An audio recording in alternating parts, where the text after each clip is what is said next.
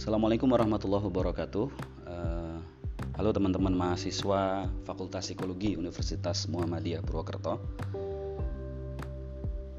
Saya akan menyampaikan terkait dengan bagaimana peran media dalam komunikasi massa. Sebelum itu, perkenalkan, saya Ahmad Jilul Qurani Farid. Uh, berprofesi sebagai jurnalis sejak tahun 2017.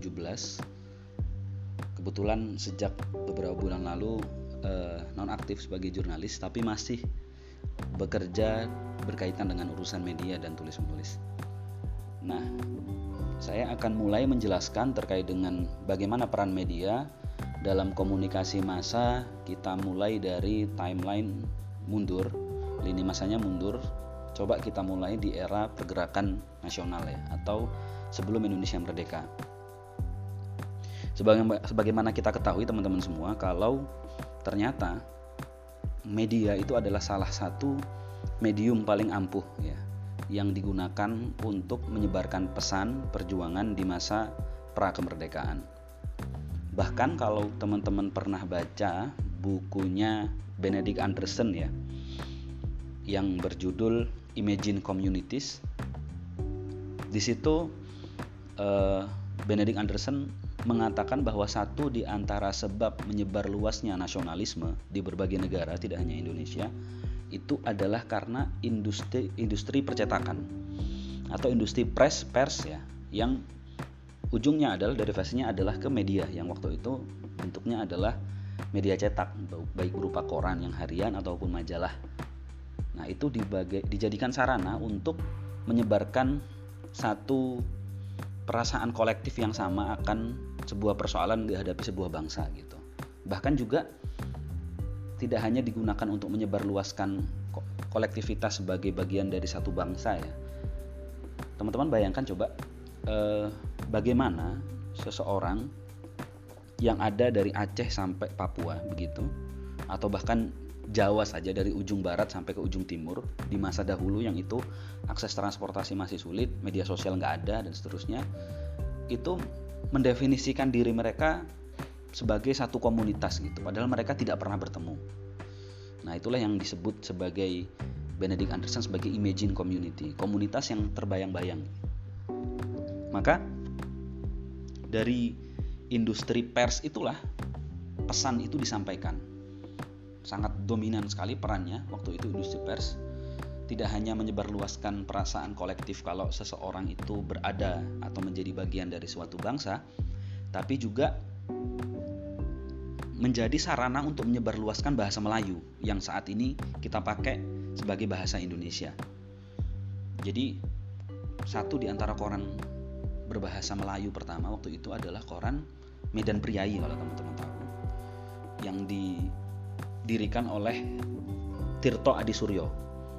Tirto Adi Suryo ini kalau teman-teman baca buku e, Bumi Manusia atau sudah nonton filmnya yang dipanggil sebagai Mingke yaitu gambaran ilustrasi dari tokoh Tirto Adi Suryo.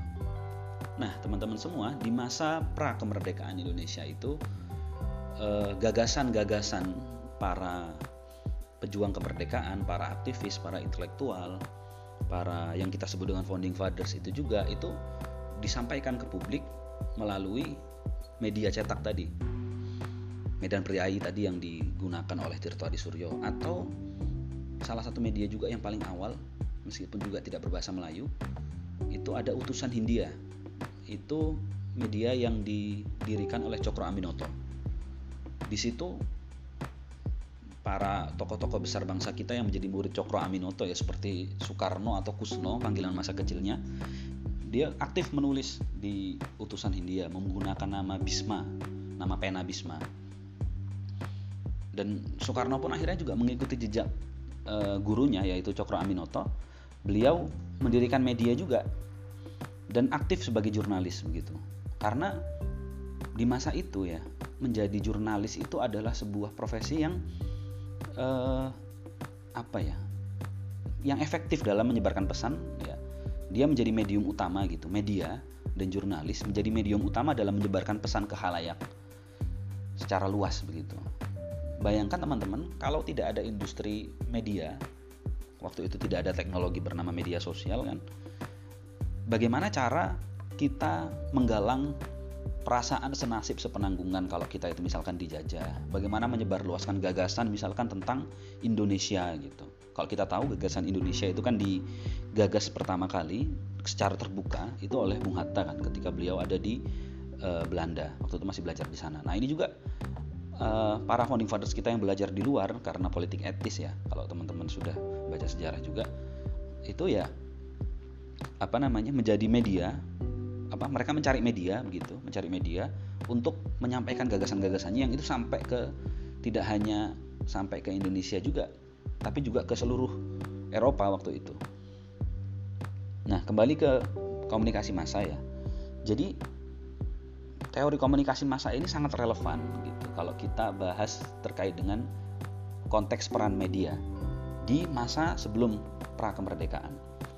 Karena kalau kita ambil pengertiannya ya komunikasi massa misalkan yang disebut oleh Charles R. Wright misalkan Wright itu mengatakan komunikasi massa itu e, memiliki karakteristik ditujukan kepada masyarakat luas, heterogen, anonim serta dalam jangkauan yang luas. Kemudian informasi yang disampaikan bersifat terbuka, disampaikan diterima secara bersamaan pada waktu yang kurang lebih relatif sama dan bersifat hanya sementara bagi sebagian media massa komunikator sebagai pihak menyampaikan informasi biasanya bergerak dalam sebuah organisasi yang memiliki kedudukan tinggi dan membutuhkan biaya yang cukup besar. Nah, ini.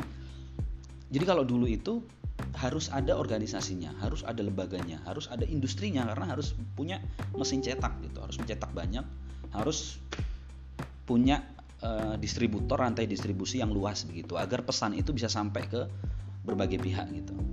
Ya selain tadi mungkin kalau dulu selain media cetak ya itu radio. Cuma kalau radio ini kan masa lalu itu terbatas ya kepemilikannya tidak semua orang punya gitu kan karena ya cukup mewah karena teknologi baru di masa itu. Kalau koran gitu itu relatif mudah didapatkan gitu bisa ditempel di mana-mana misalkan.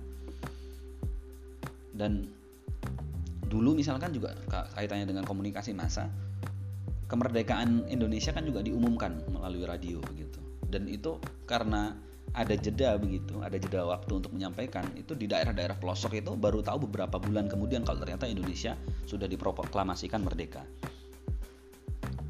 Nah, itu konteks di masa pra kemerdekaan ya. Jadi memang komunikasi masa ini sangat aktual begitu. Untuk lebih mendalami dan memahami bagaimana komunikasi masa secara lebih apa ya lebih enak begitu dan teman-teman bisa menikmatinya mungkin bisa teman-teman baca buku bumi manusia ya tulisannya karyanya uh, Pramudia Anantatur. Di situ kan digambarkan bagaimana seorang Mingke itu menulis gagasan-gagasannya melawan sistem kolonial ya. Mulai dari peradilan kolonial gitu kan.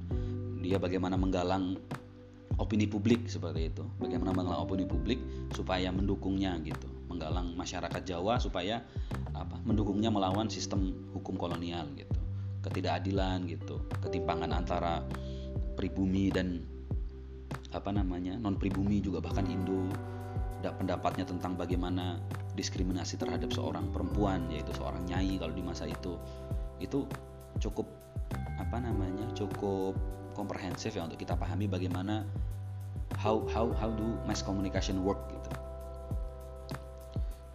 Nah berikutnya teman-teman sekalian uh, sampai beberapa tahun setelah merdeka gitu media masih menjadi andalan ya dalam komunikasi massa.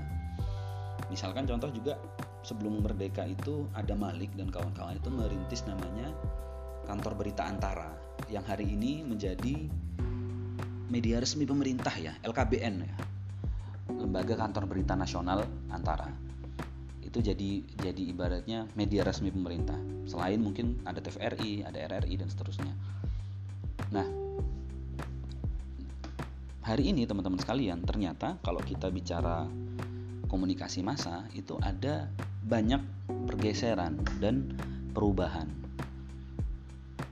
Sebab dengan berkembangnya teknologi dengan begitu pesat terlebih teknologi informasi hari ini terjadi yang namanya disrupsi di mana komunikasi massa itu tidak hanya menjadi monopoli dari media massa, baik cetak maupun elektronik.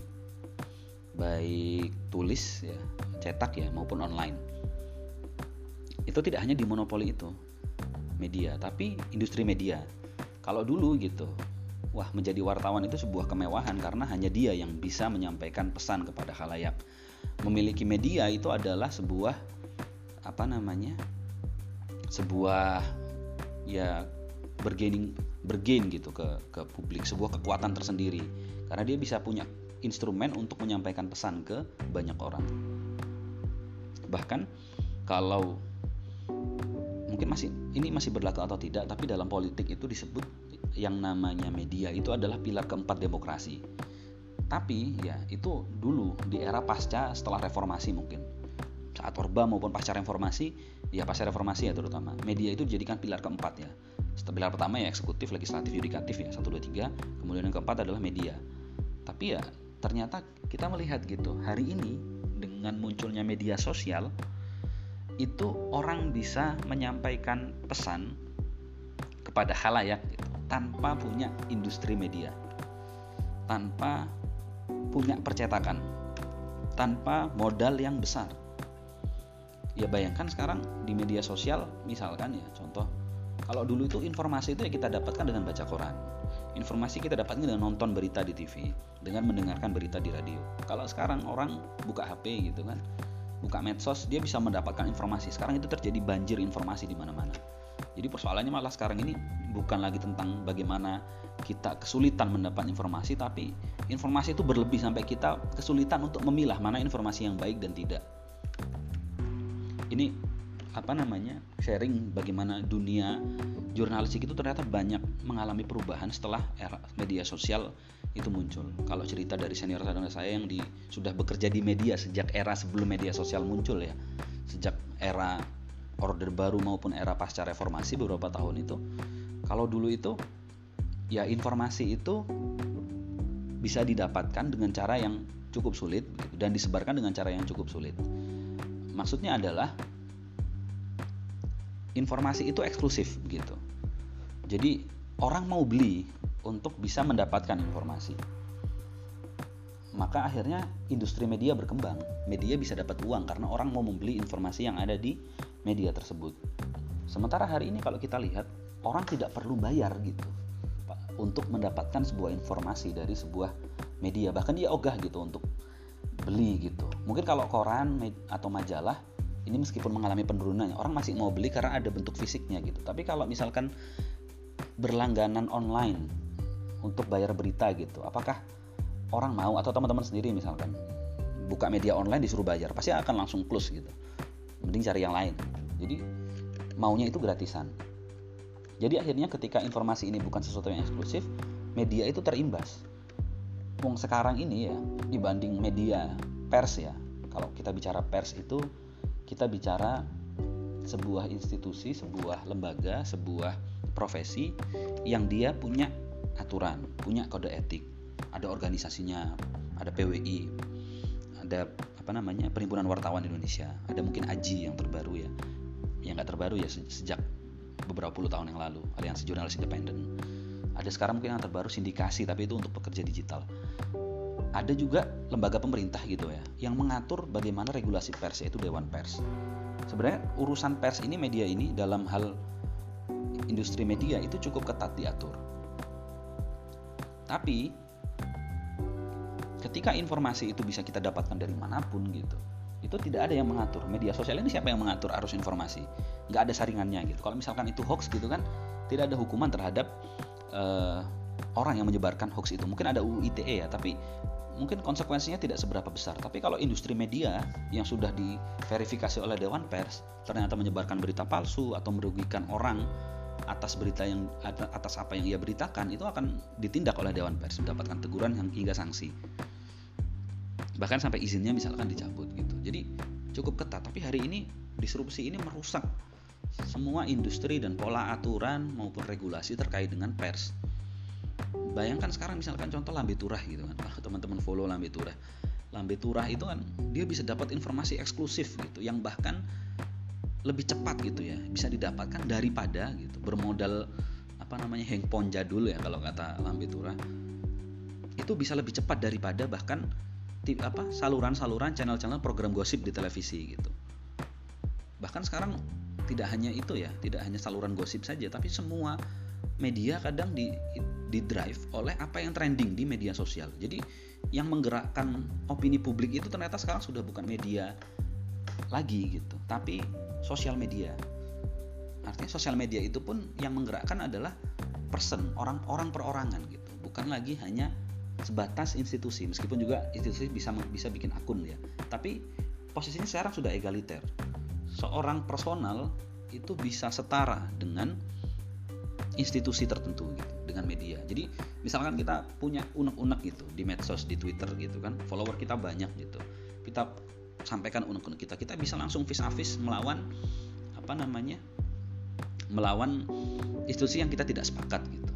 Contoh misalkan kita tidak sepakat dengan penanganan COVID-19 pemerintah yang lamban gitu kan Menkes seperti kemarin kan Menkes Terawan tuh banyak yang protes ya. Itu orang bisa protes secara langsung di media sosial gitu.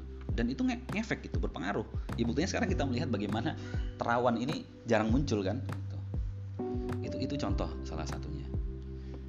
Nah, ketika media massa itu terdisrupsi dalam komunikasi massa, perannya hilang itu. Ini juga sebenarnya sempat dibahas juga ada ada jurnal ya yang ditulis oleh uh, Stephen Covey dan Miriam Mesger pada tahun 91 itu sudah diprediksi akan ada the end of mass communication jadi dua pakar komunikasi massa ini sudah memprediksi akan berakhir ini komunikasi massa dalam konteks uh, media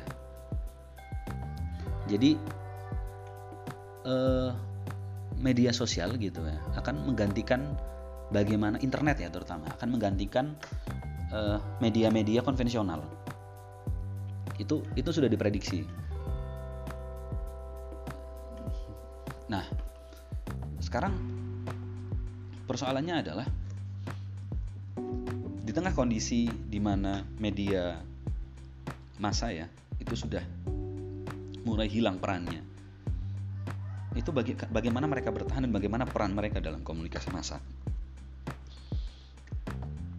sekarang kalau teman-teman tahu misalkan hampir seluruh media cetak ya seluruh media cetak itu oplahnya turun atau penjualannya turun itu rata semua media cetak banyak koran-koran juga yang tutup kayak misalkan contoh ya uh, dulu di Jogja itu ada namanya harian Bernas.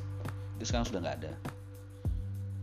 Mas itu salah satu harian yang cukup tua gitu. Masih ada masih bertahan meskipun terseok kedaulatan rakyat. Itu harian yang sudah ada sejak sebelum Indonesia merdeka. Kawan-kawan saya yang di Jawa Pos, di Tempo, di Republika itu pada cerita kalau ya kondisi Kompas termasuk kondisi media mereka ya tidak bisa dikatakan untung banyak gitu. Tapi kondisinya adalah mereka bisa bertahan kalau ada diversifikasi bisnis yang lain. Ya misalkan contoh ada media online. Jadi sekarang kan hampir semua media cetak itu punya kanal online-nya dan bahkan di situ keuntungan dari kanal online itu lebih besar dibandingkan keuntungan dari kanal cetak gitu. Dan kanal online keuntungan dari kanal online itu untuk menutup apa namanya kerugian dari kanal-kanal di media cetak mereka itu yang terjadi hari ini seperti itu lalu kenapa media cetak masih bertahan gitu atau kenapa media itu masih bertahan bahkan media online pun kan sekarang orang lebih apa ya lebih mudah itu untuk mendapatkan informasi maupun menyebarkan informasi itu lewat medsos. Sementara kalau sekarang teman-teman lewat media gitu kan, itu ada proses yang panjang, cukup panjang. Misalkan saya nih sebagai wartawan, jurnalis turun ke lapangan, saya harus liputan, turun wawancara, nulis, tulis, ada editor gitu. Naskah saya diterima editor, diedit dulu sama editor. Dari editor ke redaktur dulu, baru di redaktur baru naik gitu. Itu online gitu. Belum majalah. Wah majalah masih lebih panjang lagi prosesnya. Atau koran gitu. Bahkan kalau teman-teman yang bekerja di media cetak itu terutama koran wah itu lembur sampai malam. Harus ngecek sampai nge-proof reading ya ngecek jangan sampai ada typo gitu ya typo itu harus di, di betul-betul dilihat kalau media cetak itu karena nggak bisa ditarik lagi nggak bisa diedit kalau media online kan masih bisa diedit tapi kalau media cetak wah kalau ada typo nggak bisa ditarik ya itu akan jadi aib gitu jadi kesalahan Nah, ada yang proofreading sampai malam gitu, ngecek oh ini udah bener semua huruf per huruf gitu. Oh, nggak ada yang typo sesuai EYD. Karena kalau koran media itu kan dipaku atau di apa namanya? Diatur oleh aturan-aturan bahasa gitu. Cukup ketat gitu. Sementara kalau medsos gitu misalkan nggak ada aturan seperti itu. Medsos nggak ada yang nge-proofread medsos nggak ada yang ngedit nggak ada yang meng naik atau enggak apa pun yang teman-teman sampaikan salah benar itu naik semuanya. Nah sekarang bagaimana peran komunikasi massa sebenarnya dimainkan oleh media gitu? Padahal ternyata kalau kita tahu ternyata sudah terdisrupsi cukup signifikan oleh media sosial gitu. Oleh media sosial. Nah sekarang satu di antara yang menurut saya membuat komunikasi komunikasi massa itu bertahan ya di media massa adalah aturan-aturan tadi. Ada aturan tadi itu teman-teman sekalian regulasi yang mengaturnya kemudian mekanismenya yang cukup ketat ya. Ada cross check sistem cross check ya. Sistem cross check itu kalau teman-teman apa namanya teman-teman belajar jurnalisme ya salah satu ya prinsip pokok dasar dari jurnalisme itu adalah menyampaikan kebenaran adalah kebenaran. Kebenaran maksudnya adalah apa? Fakta yang terjadi yang kita lihat gitu. Itu harus bisa disampaikan dengan akurat gitu. Sebenar-benarnya. Tidak ditambahi dan tidak dikurangi. Itu yang namanya berita gitu. Itu yang namanya produk jurnalistik. Nah sementara sekarang ya untuk bisa gitu kan menangkap sebuah peristiwa dengan utuh dengan komprehensif dengan tepat gitu kan itu kan juga seseorang harus belajar harus sekolah harus punya pengalaman dan jam terbang yang tinggi Sementara ya sekarang di media sosial orang bisa menyampaikan apa pun bebas. Akhirnya memang di medsos hoax itu tidak terfilter. Bahkan tidak hanya hoax ya, disinformasi dan kesalahan-kesalahan lain. Terlepas mungkin kalau media itu memang masih ada yang namanya agenda setting teori ya. Kalau teman-teman belajar komunikasi masa juga mereka pasti punya kepentingan. Tapi masih ada kode etik yang diatur. Sebesar apa pun kepentingan sebuah media, meski kalau kita tahu kan media juga banyak politisi yang punya hari ini ya misalkan grupnya media Indonesia itu punya Surya Paloh, Metro TV dan seterusnya media Indonesia kemudian Medcom kalau apa namanya Transcorp ya yang punya Detik CNN kemudian apalagi CNBC Trans Trans 7 itu punyanya CT kemudian TV One itu punyanya Abu Rizal Bakri. Dan masih banyak lagi. Nah ini mereka punya kepentingan, tapi meskipun begitu ada batas-batas gitu. Mereka bisa bermain di sini bagaimana mengendalikan opini publik dengan komunikasi massa itu dengan cara memainkan angle, memainkan angle, memasang headline. Nah ini juga yang sering dimainkan oleh media yang tidak dimiliki, belum mungkin ya, belum dimiliki oleh media sosial apa secara umum. Contoh kayak misalkan Tempo gitu. Tempo itu kan sering covernya unik-unik gitu. Covernya unik-unik, tajam gitu kan, mengkritik gitu kan. Viral gitu. Jadi mainnya main di seni memainkan cover misalkan. Itu itu salah satu metode komunikasi massa yang dilakukan oleh media-media cetak gitu ya. Sehingga orang tertarik untuk beli, penasaran. Oh ini isinya apa ya kok menarik gitu. Itu itu strategi strateginya gitu. Memainkan media-media cetak memainkan komunikasi massa. Kalau media online, nah ini juga yang salah satu salah satu yang membuat jurnalisme itu cukup rusak ya. Itu adalah bagaimana media online itu memainkan clickbait. Karena kalau beda kalau bedanya ya di industri cetak ya. Kalau di industri cetak itu tadi ada ada ada proses yang cukup ketat ya karena cetak itu nggak bisa diedit gitu sehingga harus dilakukan sejeli mungkin. Nah kalau online itu ada kesalahan bisa diedit nanti gitu kan. Urusan belakangan kesalahan gitu. Nah media itu memainkan clickbait. Untuk apa? Untuk cari klik sebanyak-banyaknya views sebanyak-banyaknya. Supaya apa? Ya supaya adsense-nya tinggi. Ya pemasukannya dari situ gitu. Supaya kalau misalnya viewsnya banyak dijual ke pengiklan itu harganya mahal. Sementara kalau apa namanya media cetak gitu. Dia meskipun apa namanya meskipun ada target oplah gitu ya. Ada target oplah uh, tapi dia masih memegang etika begitu.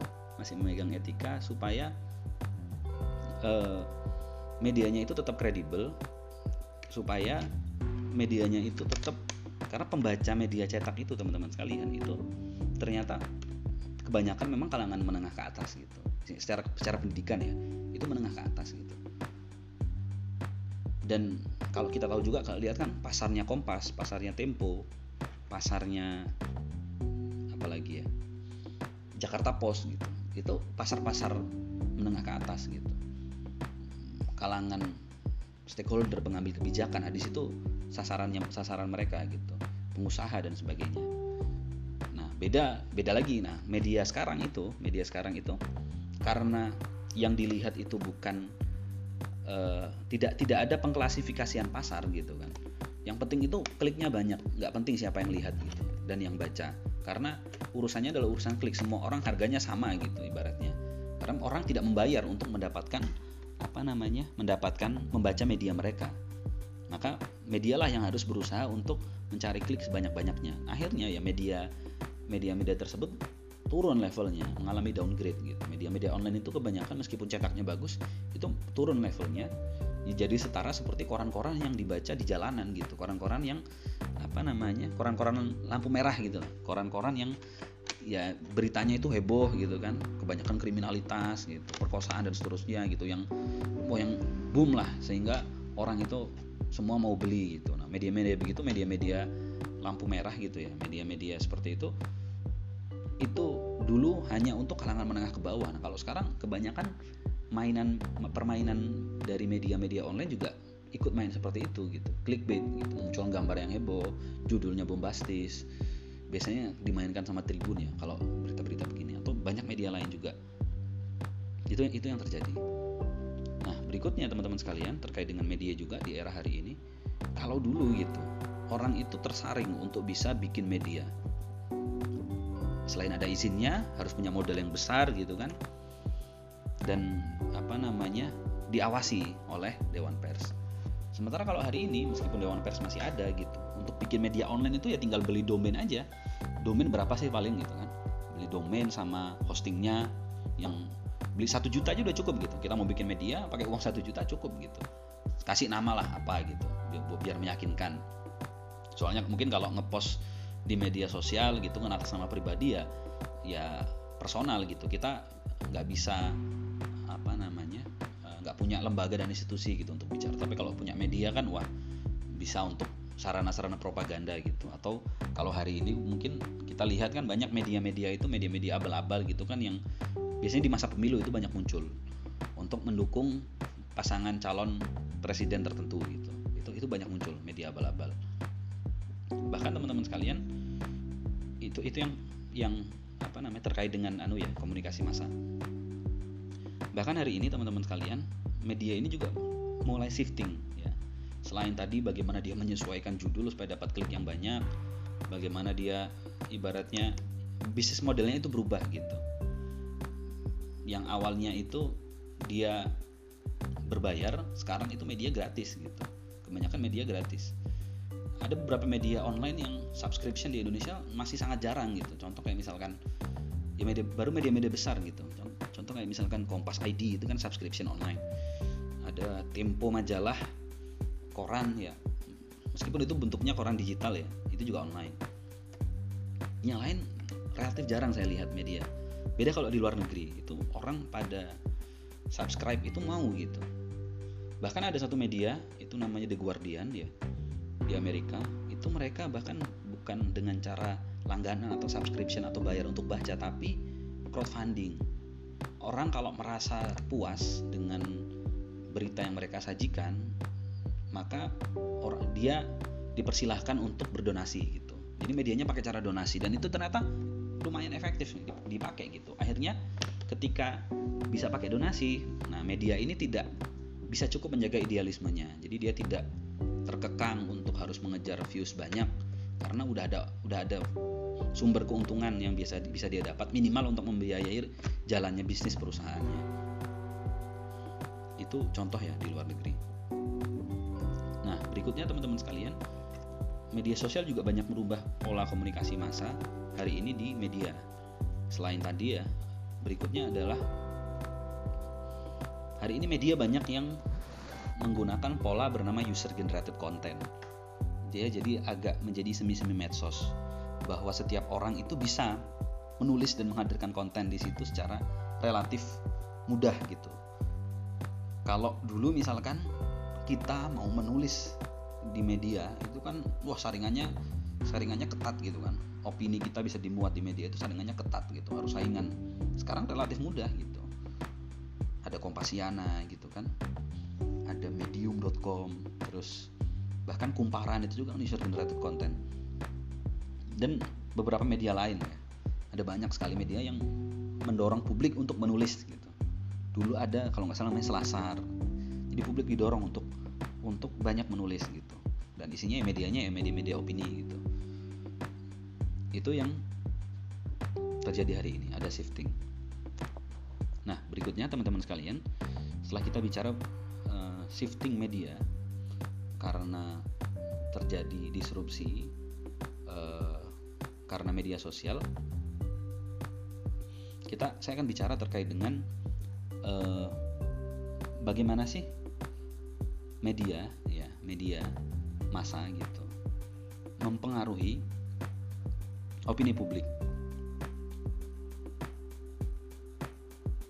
Dahulu gitu di era sebelum kemerdekaan orang membuat media gitu kan membuat harian atau membuat majalah gitu kemudian menulis menuliskan gagasannya kemudian publik membaca kemudian publik tergerak gitu atau mengetahui gagasan tersebut atau terinspirasi dan seterusnya. Demikian pula sampai hari ini pun masih demikian gitu. Cuma hari ini itu ada perubahan gitu karakter publik dalam memahami dan menangkap sesuatu sehingga dia bisa yakin itu sedikit berubah gitu kalau dulu misalkan ada namanya jurnalisme sastrawi. Itu ya Tempo ya yang menggagas ada jurnalisme sastrawi. Orang itu senang membaca. Kalau bacaan itu bersifat apa ya ada ada nilai sastranya gitu. Jadi penyampaiannya itu e, dramatis begitu. Penyampaiannya itu membuat orang merasa e, tidak hanya terhibur ya. Intinya satisfying ya. Satisfy itu nggak cuma terhibur melihat hiburan yang lucu gitu ya. Tapi juga merasa wah ini menegangkan gitu. Ya mungkin seperti baca novel gitu. Jadi ada liputan-liputan investigatif gitu yang membuat orang serasa menjadi bagian dari investigasi itu gitu kan. Itu itu dahulu. Nah sekarang teman-teman sekalian eh, bagaimana cara media gitu mempengaruhi publik? Dan apa sih yang dimiliki media dan tidak dimiliki oleh uh, person ya per, per, perorangan pada umumnya yang juga bisa menyampaikan sesuatu di media sosial gitu. Nah, apa yang tidak dimiliki? Yang dimiliki media ini punya ya tadi tetap kekuatan modal. Dengan kekuatan modal itu dia bisa mengumpulkan para pakar. Dia bisa ibaratnya apa ya? menghimpun data dia bisa melakukan hal-hal yang itu membuat informasi itu yang nanti akan dia sampaikan itu lebih kredibel, lebih meyakinkan, lebih bernas, lebih berbobot sehingga orang yakin gitu dengan apa yang dia sampaikan. Nah, hari ini itu ada yang namanya jurnalisme, jurnalisme data misalkan. Hari ini orang itu akan lebih percaya ketika sesuatu suatu media atau mungkin juga seseorang ya itu menyajikan data dengan komprehensif. Cuma seberapa besar sih kapasitas perorangan gitu untuk bisa mendapatkan data, mengolahnya, sampai bisa disampaikan ke halayak gitu volume datanya pun pasti ya juga tidak banyak gitu. Mungkin apa yang dia saksikan dan seterusnya. Kalau pakar juga secara perorangan gitu ya tidak bisa terus-terusan gitu karena butuh aspek modal juga untuk melakukan hal-hal yang demikian. Butuh uang kan untuk melakukan hal-hal demikian survei dan sebagainya. Nah kayak misalkan Kompas itu juga memainkan jurnalis berdata. Dia punya yang namanya litbang Kompas gitu. Bahkan kalau kata banyak orang Kompas ini sebenarnya bukan media tapi dia itu lead bank lembaga penelitian dan pengembangan yang punya media gitu. Jadi media itu dijadikan corongnya. Semisal misalkan hari suatu hari gitu tidak ada isu yang menarik gitu kan. Nggak ada isu lagi sepi kalau di kalangan wartawan biasanya wah ini lagi landai hari ini. Nggak ada nggak ada berita yang menarik. Itu kita kan orang tidak mau beli koran gitu kan. Kalau misalkan wah gini-gini aja beritanya gitu. Misalnya nggak ada berita yang bombastis secara nasional lah.